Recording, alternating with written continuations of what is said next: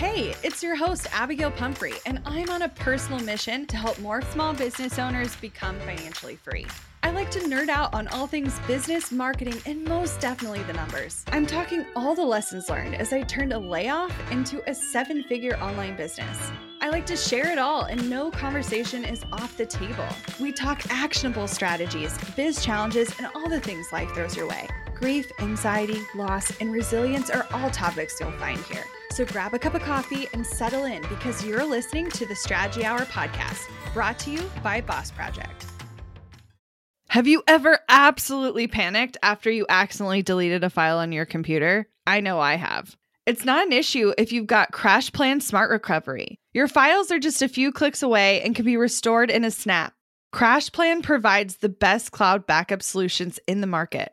Visit crashplan.com slash boss project for 50% off your first year of CrashPlan. Now you can protect all your work with an unlimited backup and recovery solution. CrashPlan makes it simple to restore some or all of your data. And with unlimited version retention, CrashPlan can be your ultimate rewind button. Get unlimited computer backup for you or your business with CrashPlan Professional. CrashPlan backs up files that live on your computer and works with PC, Mac, and Linux. Don't let data disasters slow you down. CrashPlan has your back and keeps you moving. Go to crashplan.com slash boss project for 50% off your first year of CrashPlan. That's crashplan.com slash boss project for 50% off your first year. Back up better with CrashPlan.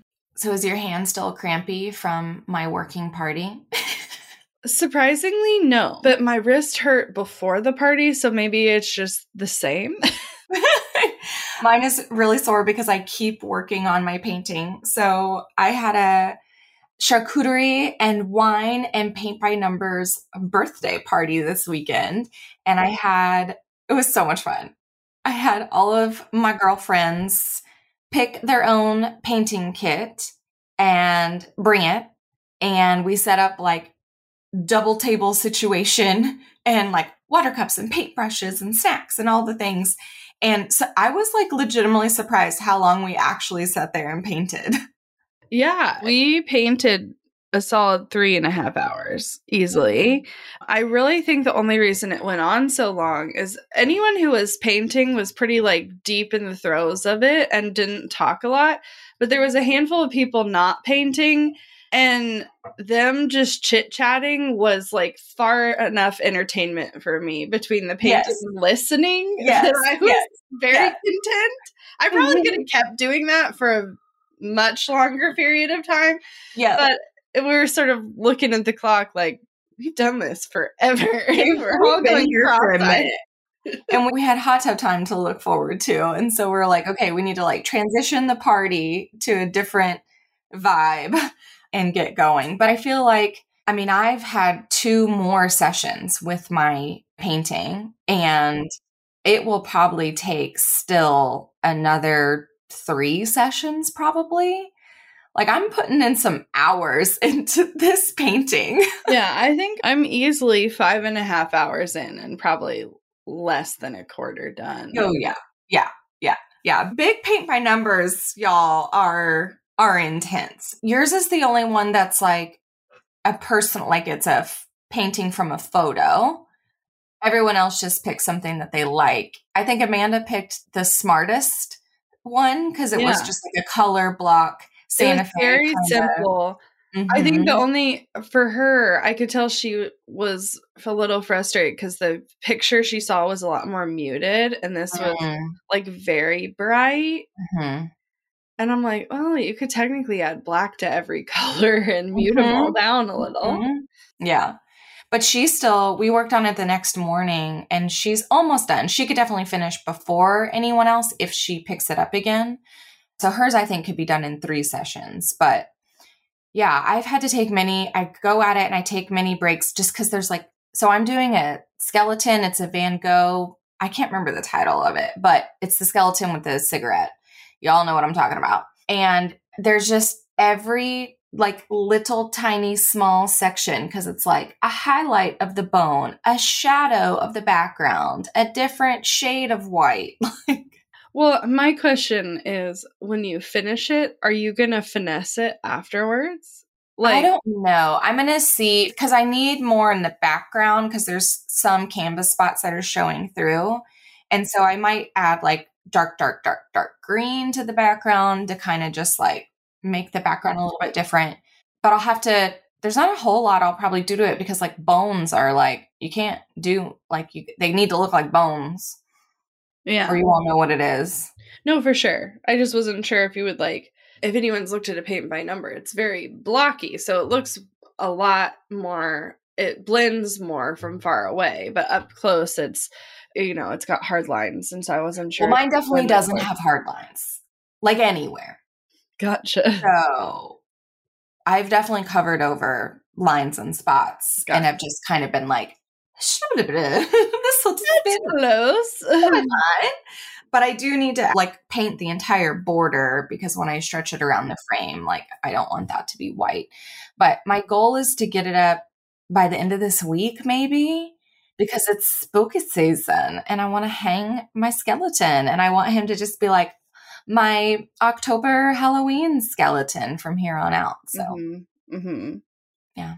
Do you want to tell them about the crystal skeleton I wanted to buy yesterday? Oh my God. Okay, so we went to one of our favorite nonprofits does this shopping event as a fundraiser, but not the actual booths are owned by individual companies. So the, they don't actually make money from the sales of the goods. They make money from the sales of the booth. Story for another day. Anyway, yeah. The, you just never quite know when you walk into a booth what it's going to be like. And Emily looked at me and she saw this skeleton. I immediately gravitated. It was oh. the skull and it was crystal and it was like it was very very cool. But we played the over under game. If it's over this, I'm not doing it. If it's under this, I'll buy it. If it's under this, I'm legally obligated to buy it. I am required to buy this. and she went up to it. It was seven times her high end of the price she would pay. I said that shit back down so fast. She's like, oh damn, I can't even break this because not even in the ballpark, like at all. It's not even a little bit over what I said. it was like, oh, $15 over, I'll do it. No. No, no, no, no, no. it was beautiful. I hope someone gets to enjoy it. It was I covet it now and I will be on the lookout at all I, these great sales. I feel like what it was was not like unique enough that like if you know, oh, I'm attracted to this, you can search for it and you yeah. know what I mean? Like it's 100%. It's available out in the world. you mm-hmm. just gotta yeah. find it. I'm gonna find it. I'm gonna find it. But yeah, we got a little, a tiny bit of Christmas shopping done. It's funny bringing Penny with us when we're shopping and I might find something for her because I like slip my card to Abigail. I'm like, okay, go this, get pick out this and that. And then I'm like, oh, Penny, let's go over here and look at this booth for a little bit. she was surprisingly distracted enough that yeah. it didn't matter. P.S. It's in your third row. Okay, great. She's still in the age where she doesn't understand those games right now. And so she's very easy to distract. And then you walked out of the little shop with the bag and she didn't care at all. She didn't say a thing about the bag the whole time, which I found shocking. Like mm-hmm. I just assumed she'd be like, What do you get? Yeah. She's mm-hmm. very nosy. she's very nosy. Yep. Yep. Yep. Yep. Yeah. So slowly getting some Christmas stuff. Brian feels so she's five and a half. She'll turn six right after Christmas. And Brian is like, I feel like we're at the age, it's the year that we need to like go big, like do something big for her. And I'm like, okay, bro, like what? And there's just nothing either one of us can think of. She already has a bike. We don't do electronics. And she's still young. Like, what do you get at six that's like big? Yeah. And so Brian threw out the idea of getting her a tent because she's been asking to go camping. And I'm like, I need you to know that that's your thing. Like, if you choose to go down that route, I am not participating in that whatsoever. So, you're willingly investing in an activity that you have to manage and be the only one who participates. So, as long as you're cool with that. Yeah. You know, the big ones that I remember specifically were a tricycle at three, my kitchen, which I had to have been four or five. Like I wasn't old by any means. And then my bicycle, which I feel like I was a little bit older than Penny when I got it. So, but those are the three quote unquote big ones that I remember. So I don't have an answer for you there. Well, and I want to get her a new bike, but she just now took her training wheels off of her current bike. So she's oh, not ready she's yet. not comfortable. Yeah. Right. And so, like, as soon as she gets it, I'm happy to get her a, a bigger one, a better one, whatever. But it just doesn't make sense right now. So I don't know. She does. She's never really been into like doll houses. She had a play kitchen for a while, but we got rid of it. Uh, so I don't know. We'll see. Yeah. Yeah, I don't have an answer for you there. Well, if you guys have any ideas, uh, let me know. This airs early enough that you can slide into my DMs and be like, oh my God, I loved getting this as a kid, and you should get it for her. So, the thing that I picked up at the store was, you know, those pop sockets yeah. They have one that is shaped like an avocado, but it's a purse. So on both sides is an avocado pop socket, and then it has a strap. Isn't a pop socket technically the thing you hold your phone with? I feel. Oh like yeah, what's it called then? Those popper pop. It's the one with the little. It's a fidget. It's kind of fidget toy. Fidget, yeah. You pop the. What is little, it called? It's called a pop, pop lock and drop it. That's it. Yeah. Whatever those things are called. But it's a little um, avocado purse. It's so cute. And then another warming fuzzy. She's obsessed with stuffies, and this one you throw in the microwave, and it's a shark. I was surprised she picked the shark. She was like immediately like, "This is it. This is the one I want." Yeah, and I was like, "She zeroed in on that shark. She didn't care about anything else." Everything else was like fuzzy and cute and whatever. No, and this was like the simplest. Like, well, she has a fuzzy and cute one at home. He's a sloth, okay. and so maybe she's like, "I need a different vibe." I mean, she is your child. That, that uh, also checks out. Okay, well, you ready to yell at people? I think we need to. I if Emily and I could just take every moment in the last two weeks, we've just like stared at each other and been like really wide eyed. Really? really? oh my gosh. I we've just seen so much. And this is coming from a place of we so genuinely care about your long term success. And we knew people weren't paying attention as much as they could to their numbers. But I don't think we realized just how bad it could be until we were in the weeds with some. I'm not even going to say where or how we connected with these people because well, I think and, and it's honestly not just one person. No, truly, no, no, no. It's really not. A little background y'all know because I've talked about it here on the show. Like Abby is the number person here, and, and numbers make me anxious. And I get it. I get it so much. And we've talked about business financial literacy here on this show and what it can do for you and, confidence and like you're making decisions based on, you know, what the data says, whatever, whatever. And we'll talk about that a little bit today too. But the thing that I've shared, the biggest like business lesson or whatever is that avoiding the numbers and digging into the financials or investing properly so that you can understand your numbers feels like the easy button, right? It feels like the easy thing to do. If I just avoid it, then I'm just going to keep making money. And as long as I'm making money, then everything's fine. And there reaches a point in your business I mean, honestly, like everyone should start on a clean slate, but I know that that's not reality. But there definitely reaches a point in your business where you're making a certain amount, or you want to grow a team, or you have this amount of sales, or whatever, where it makes sense to have a little bit more strategic systems behind the scenes and tracking of this information. And I thought at first, and it honestly felt like this for a couple of years. Like, I'm not going to lie that it, it didn't go away very quickly. But we've told the story about how we've been on a Zoom call with our bookkeeper once and we are going over the data, and it was making me so physically uncomfortable and anxious that I got out of my office chair and I laid on the floor. And it like makes me feel certain ways in my bodies. I only have one body in my body that I get it. And being a couple years past the laying on the floor stage now, do numbers still make me anxious? Absolutely. Are there conversations like about money that Abby and I have to have as the co-founders of this business that I'm like, I'm gonna need a glass of wine, or I'm not in the space to talk about this right now, or this is only the level of information that I can handle right now? Yes, I'm absolutely. Yeah. And I could not, we would not be in business no. if we did not have the information about our numbers that we do. And so I'm almost done with my backstory and we can dive in. when we created the incubator, the literal first step of all of this is for us to help equip you with understanding your numbers.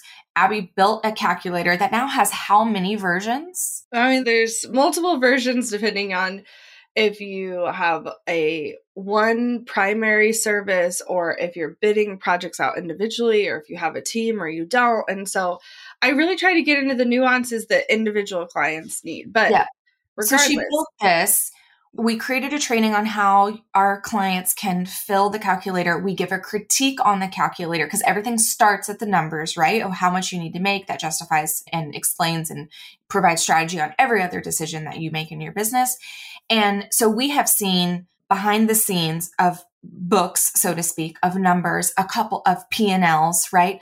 Of a shit ton of businesses and it is a very rare occurrence where we're like, oh my gosh, you have everything like figured out and organized and easy to find and easy to understand and it makes sense and you understand it. I don't actually know if that's happened once. Not that I can think of. No. And, and so there's because if it's not one thing, it's another. Right.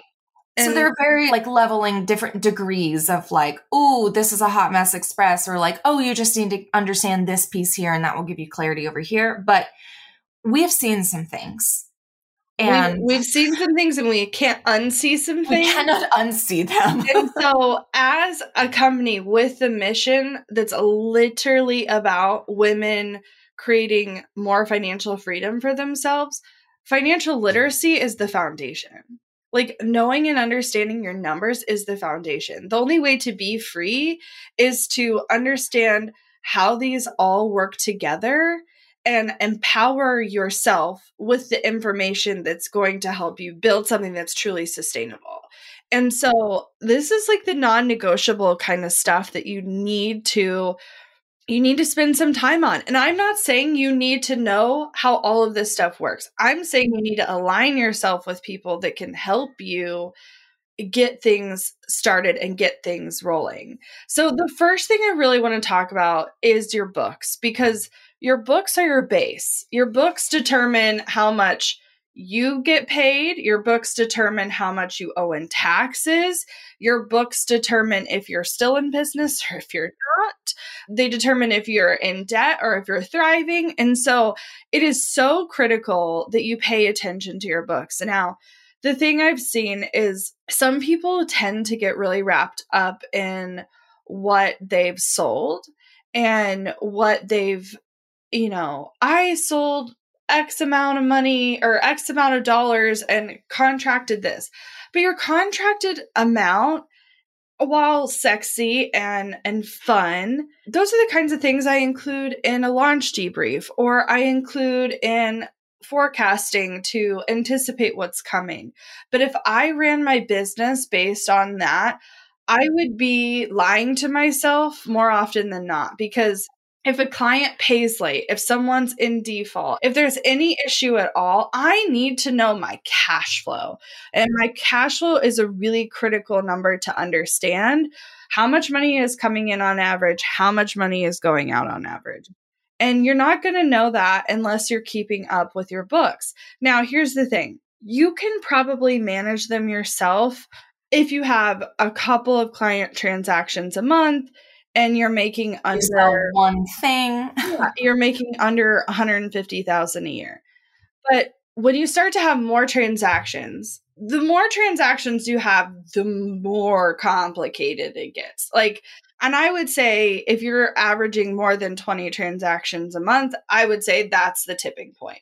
If you're making more than 120 to 150,000 a year, I would invest at that point because even if you're only making if you're making 150,000 a year but you only have a couple transactions a month at that point it still will be worth it to invest because they could categorize things in a way that's going to save you on taxes. So even if you have simple books they could still help you on the tax strategy side. Even just a little bit. The tax strategy doesn't get super complicated until you're in the several hundred thousand of personal income a month or a year.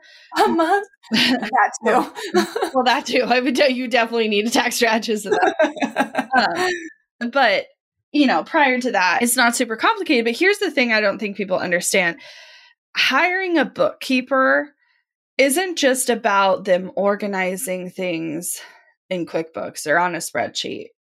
It's truly about mitigating risk inside your business.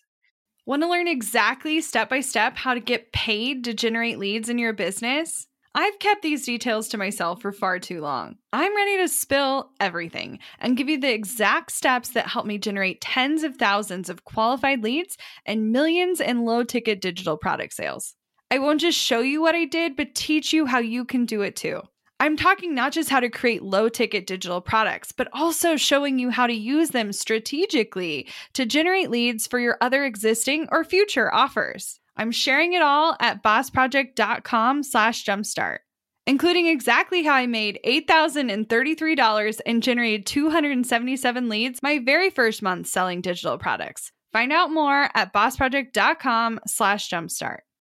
We're driven by the search for better. But when it comes to hiring, the best way to search for a candidate isn't to search at all. Don't search, match with Indeed. With over 350 million global monthly visitors, according to Indeed data, and a matching engine that helps you find quality candidates fast. Ditch the busy work. Use Indeed for scheduling, screening, and messaging so you can connect with candidates faster. 93% of employers agree Indeed delivers the highest quality matches compared to other job sites, according to a recent Indeed survey. I love that Indeed makes it easy to hire because I'm busy enough already. When we've hired in the past, the process was full of unqualified applicants. With Indeed, we can target the right candidates for the right position.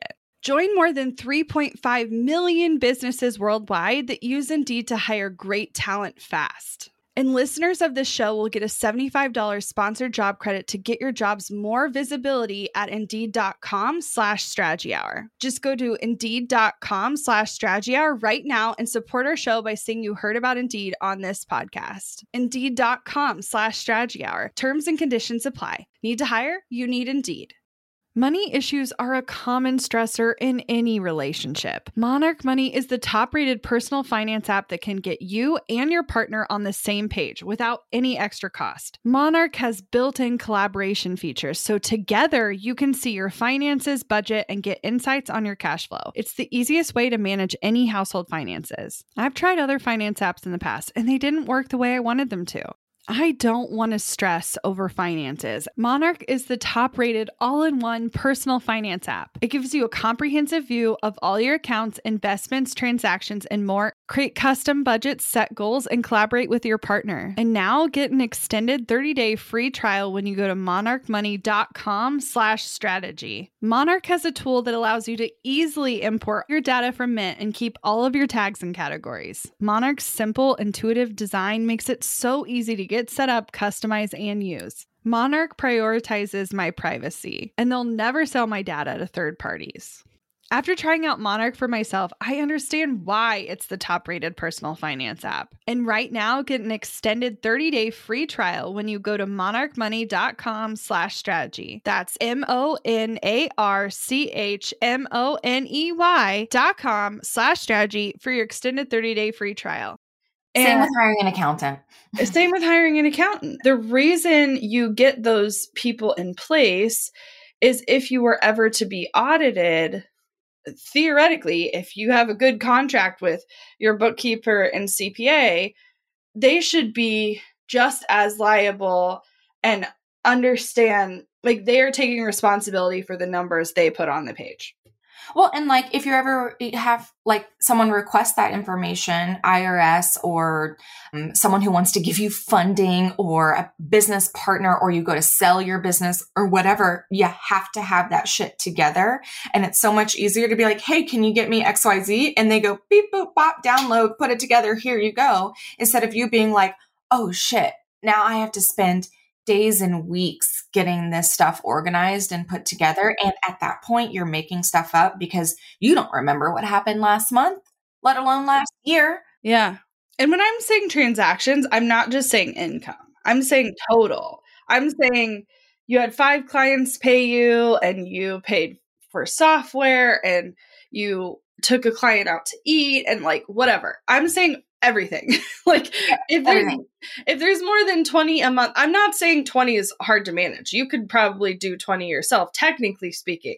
But there's a tipping point where like you're not going to know what category to put it in to get the Yeah. best write off. And so that's why you pay somebody. And Yeah. I have seen some things recently where there's just no information. Everything's lumped together in giant swaths. And like, there's no reason to pay for someone to do your books if they're just putting them in super broad categories. The whole point of organizing this once a month is that years down the line, you're able to look at it and say, oh, well, in that month, I invested more in paid ads, or that month was the month I hired that specialist, or that was the month I launched this, and I can see the income associated with that. If you can't tell the difference between what you sold or what you spend your money on, Yeah, that's a problem. it's a problem. Yeah. We talk about all the time of our strategy of tweak and repeat we that was a phrase we coined very early on 2016 2017 because we realized like the importance of even at that time you were doing our books I did our books for the first year. two years, I think. But it, I mean, we definitely had less than 20 transactions a month. yeah absolutely. But even then we were doing it in the sense of like we could just keep going and trying new ideas and seeing how it works and throwing spaghetti at the wall.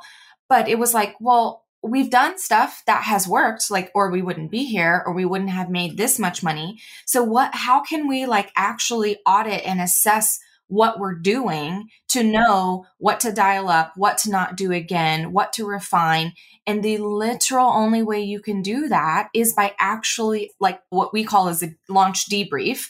But this is for like, I know when we say the word launch, like it can feel like, well, that's not my business. I'm a service based business. I'm not launching. Yes, you are. yes, you are. You, You have an offer, you work with clients, you try a new strategy. That's a launch, right? Because then you get results from that strategy. You're like, oh, I'm booking for winter 2022. Okay. Launch. Launch. Mhm. oh, I'm rolling out this new service. I'm going to email my list and post about it all on social. That's a launch. Like that like those things continue to happen. You send out waitlist emails once every other month. Like that's a Launch. launch. Yeah. And so, whether you call it that or not is really irrelevant. If you call it a strategy debrief or what this new offer debrief, I don't care what mm-hmm. you call it, but you have to go back and reflect very relative in time to mm-hmm. when this thing actually wrapped. Because the thing is, if you're anything like us, you yeet that information right back Right out the brain. brain within It's days. it gone. there w- truly without the data there have been times where abby and i've had a conversation and we're like oh that thing did xyz and she like digs through the spreadsheet finds the p&l does wherever to go to find the information that we need to confirm that and we're like oh nope that's not what happened nope. nope got it And it's like, so you tend to get in post when we're referring back to things when a lot of time has passed, we tend to gravitate towards the emotional side yep and not necessarily the facts. And so, if you can assess both facts and feelings immediately following the thing, then down the line, when you need to come back to it, you can look at it and say, oh, that was really great. Or, oh, that was great, but I said at this time I would tweak these five things.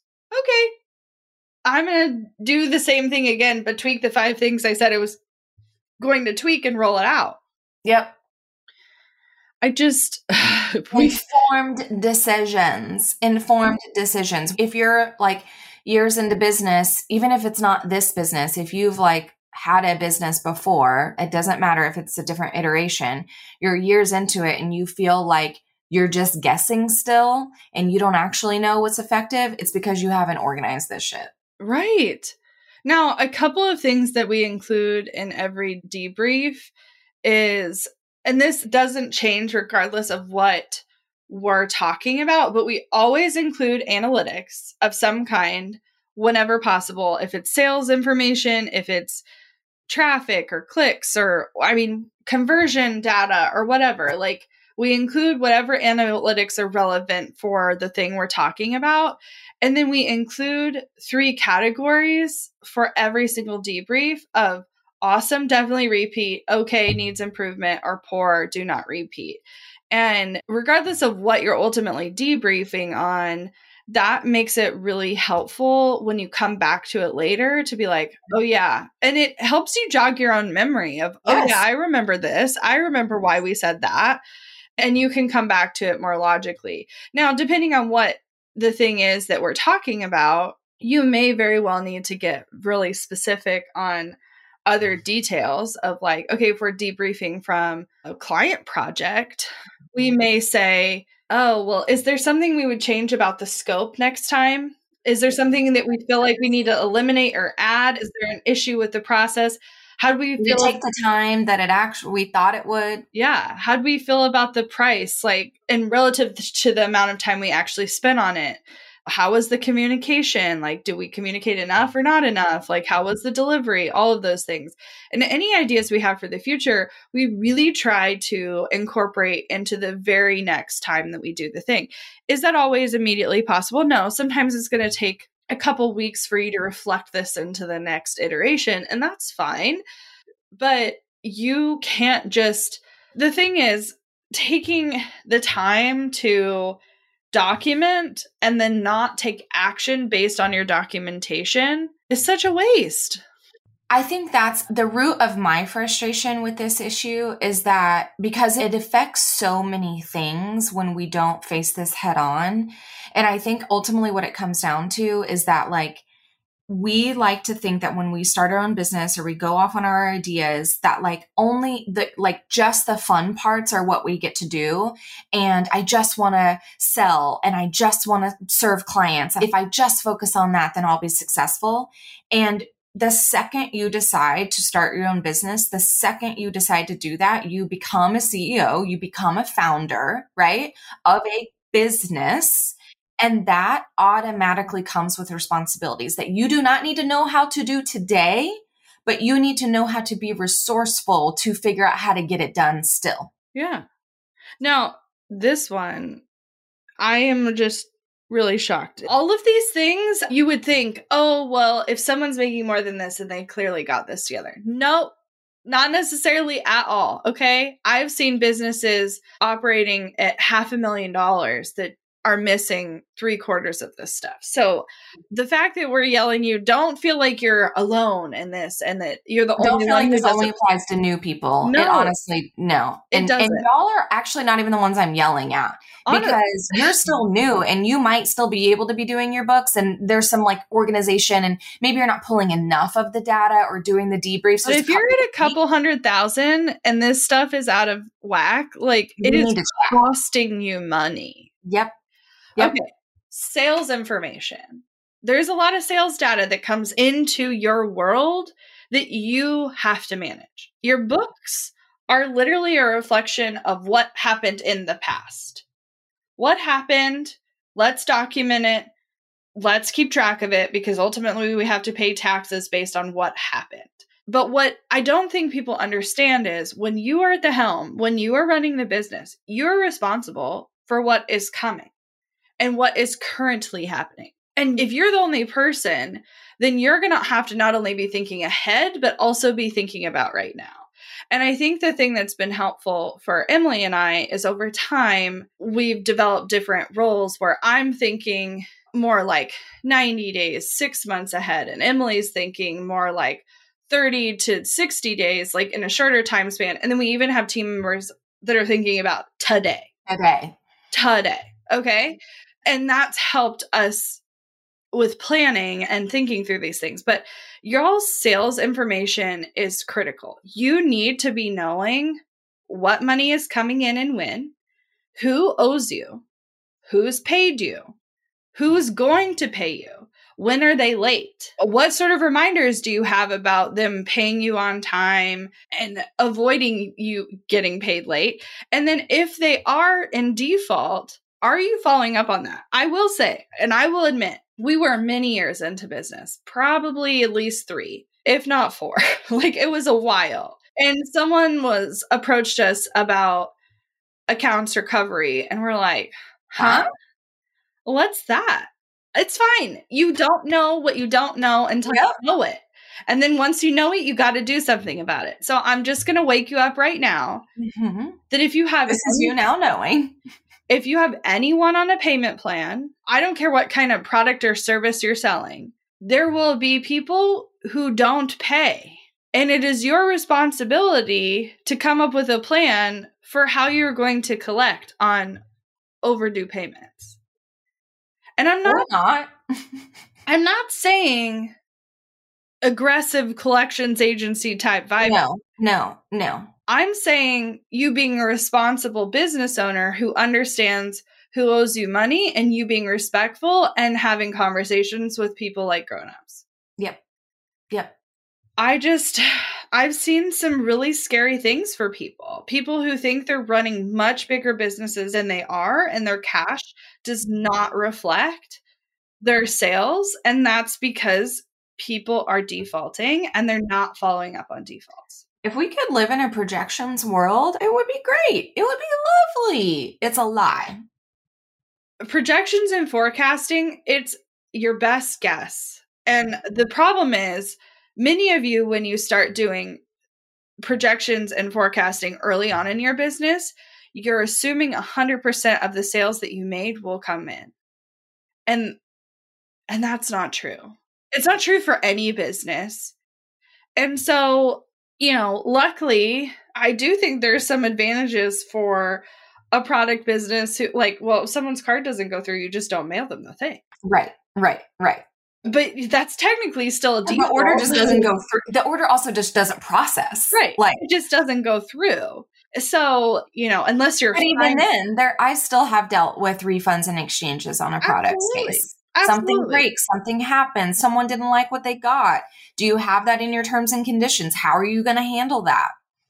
I just, it's important that you know. And if you haven't looked into defaulted payments, if you don't know the amount of money you are supposed to get paid versus how much you are getting paid, and you don't know the difference, you need to be working on that. And you need to be working on a plan for follow up. And it's okay if you personally get into it and you're like, I can't personally be the one to follow up.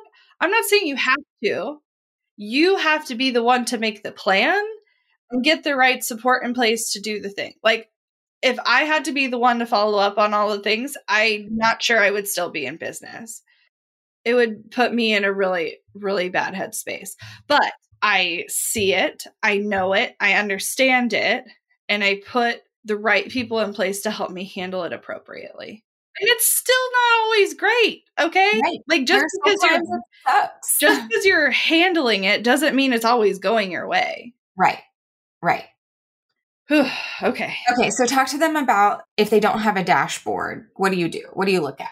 Right. So here's the thing: there are certain numbers in our business, in particular, that Emily and I do not bother to go through a monthly audit of any kind or even weekly to track it because the tools we're using have historical information. So at any point, I could be like, I'm going to go look up this last year at this time, at this date and time, and know something. And depending on the tools you're using, you may have access to some of these things. Like Stripe, you can see what payments successfully went through versus ones that failed. Okay, great. But like that might not be enough. Like you just knowing it failed, you may need another spreadsheet to help you track what was your follow up like? Did you send the personal email? Did they only receive the automated emails? Like you may have to create additional tracking for the same information in a different way so that you can take action on it. But there's absolutely over time been various KPIs where the information would just disappear. So like Instagram for instance, like when we were more actively looking to grow our following and track engagement and growth and all of those things, for whatever reason, Instagram would like have the info and then 30 days go by and the info is just gone. Like you can't see historical information. I think at some point it was seven days. You could only see it every seven days. It was really dumb. And so, like, and it's still not great. And there's now many, many, many, many tools out there where you could have a tool and it's going to have the historical info.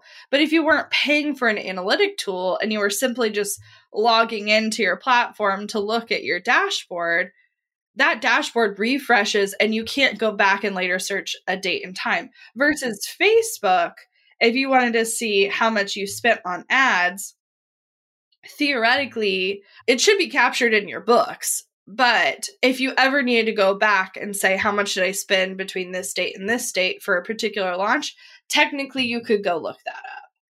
And so I want you thinking about what's the information that's just going to disappear versus the information that's auto being captured. And it's usually the stuff that's more manual that's happening inside your business that you're going to have to figure out a way to track. So for us, you know, right now it's who's coming on the wait list, what were the dates of those things, when were we having discovery calls, when were we having pitch meetings, how much were we pitching for, did they convert or not, what was our conversion rate like throughout the sales process. All of that information, you know, depending on what kind of CRM you're using, you might be able to get some of that, but to the level of detail I wanted it, it didn't exist. And so we had to build a process to track those things internally. And you could spend so much time, so much time just aimlessly tracking data. But I really want you to be thinking about what data do you need to track so that you can take action? And so that set of information has evolved over the years for us. We haven't always been looking at the exact same thing. And there's some things that have to remain constant. Like, I have to always know how much we sold of what product month to month to month. That is never going away. That's a staple. I have to always have my P&L balanced every single month, month to month to month to month to month. But I don't always need to be looking at follower accounts. That might be a strategy we look at for 6 months and it becomes less important and then I don't necessarily need to keep up on that tracking if we're not actively doing something with that information. Now, if you think, oh, I might pick it back up in three months, okay, well, it's probably worth five minutes a month to go ahead and write your stuff down so that when you're ready to pick it back up three months from now, you have that continuation of information. Yep. Well, and we even have, you know, outside contractors or team members who, like our SEO, I'm thinking, like we don't in, within Boss projects spend time to like go track all that data because we have an SEO team that connects our Google Analytics and looks at our keywords and looks at our website traffic and like creates this beautiful dashboard for us. And every single month we look at that and it helps refine our overall content strategies for the coming months. But it's not like I need to know this every single day or week in order to make an informed decision. Yeah. And sometimes like traffic, you may not need to look too historically and except for like change over time. Like you may want to see where you were this time last year, but the historical in that context is less important because you're going to be making information based on what does today look like? What does my right now situation look like? And where do I want to go? Versus some things you absolutely want to be able to look at change over time and really, really dive into the history of the thing and see, you know, like tracking your number of leads, tracking number of discovery calls and sales calls, you will very likely want to know well, last September, like a year ago today, well, it's not September, but you know what I'm saying. if you were to compare data rather than looking at last month, it's probably more accurate for you to look at the same month of the previous year. Mm-hmm. Anyway. Except in this kind of weird climate, you have to look. I mean, yes, nuances yes. and things. Yes, everything with a grain of salt, but like how your sales data changes in context to seasons is going to be reflected in that info rather than you looking from month to month. So all of this to say, get your shit together. if you need help figuring out what you need to know to get your shit together, yeah, we can let, let us help you. We can talk through different options and what's out there. But at the end of the day, I need you guys to be equipping yourself now because you hiring someone to help you grow your business and scale it in any way, you are going to have to know where you're at, where you're starting at before it even really makes sense for you to be thinking about this next level.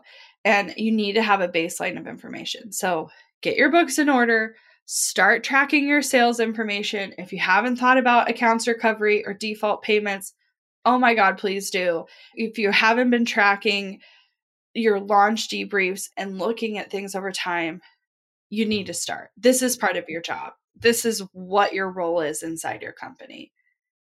Looking to elevate your brand without the headache? Join the Co op, our creative template shop membership. With thousands of easy to customize templates, all crafted to seamlessly fit your business aesthetics, we make nurturing leads and driving sales effortless. We're talking serious impact and seriously simple creation. Become a member now at creativeshopcoop.com and transform your business today. That's creativeshopcoop.com. Hey, a few quick favors before you leave. I'd love if you'd share today's episode, send it to a friend who needs to hear it, and post on social. You can show us where you're listening from, your favorite takeaway, or why someone else should listen. Be sure to tag me at Abagail Says and at Boss Project so we can share it. Okay, second favor to get podcast updates and all the behind the scenes news from Boss Project, I'd love if you join my VIP list. Just head to bossproject.com slash sign up to make sure I have all your contact details. Really love the show? It would mean so much to me if you'd leave a rating and review. It not only helps more listeners find the show, but allows us to bring on quality sponsors so we can keep bringing you this valuable content for free. Thanks so much for listening. Until next time.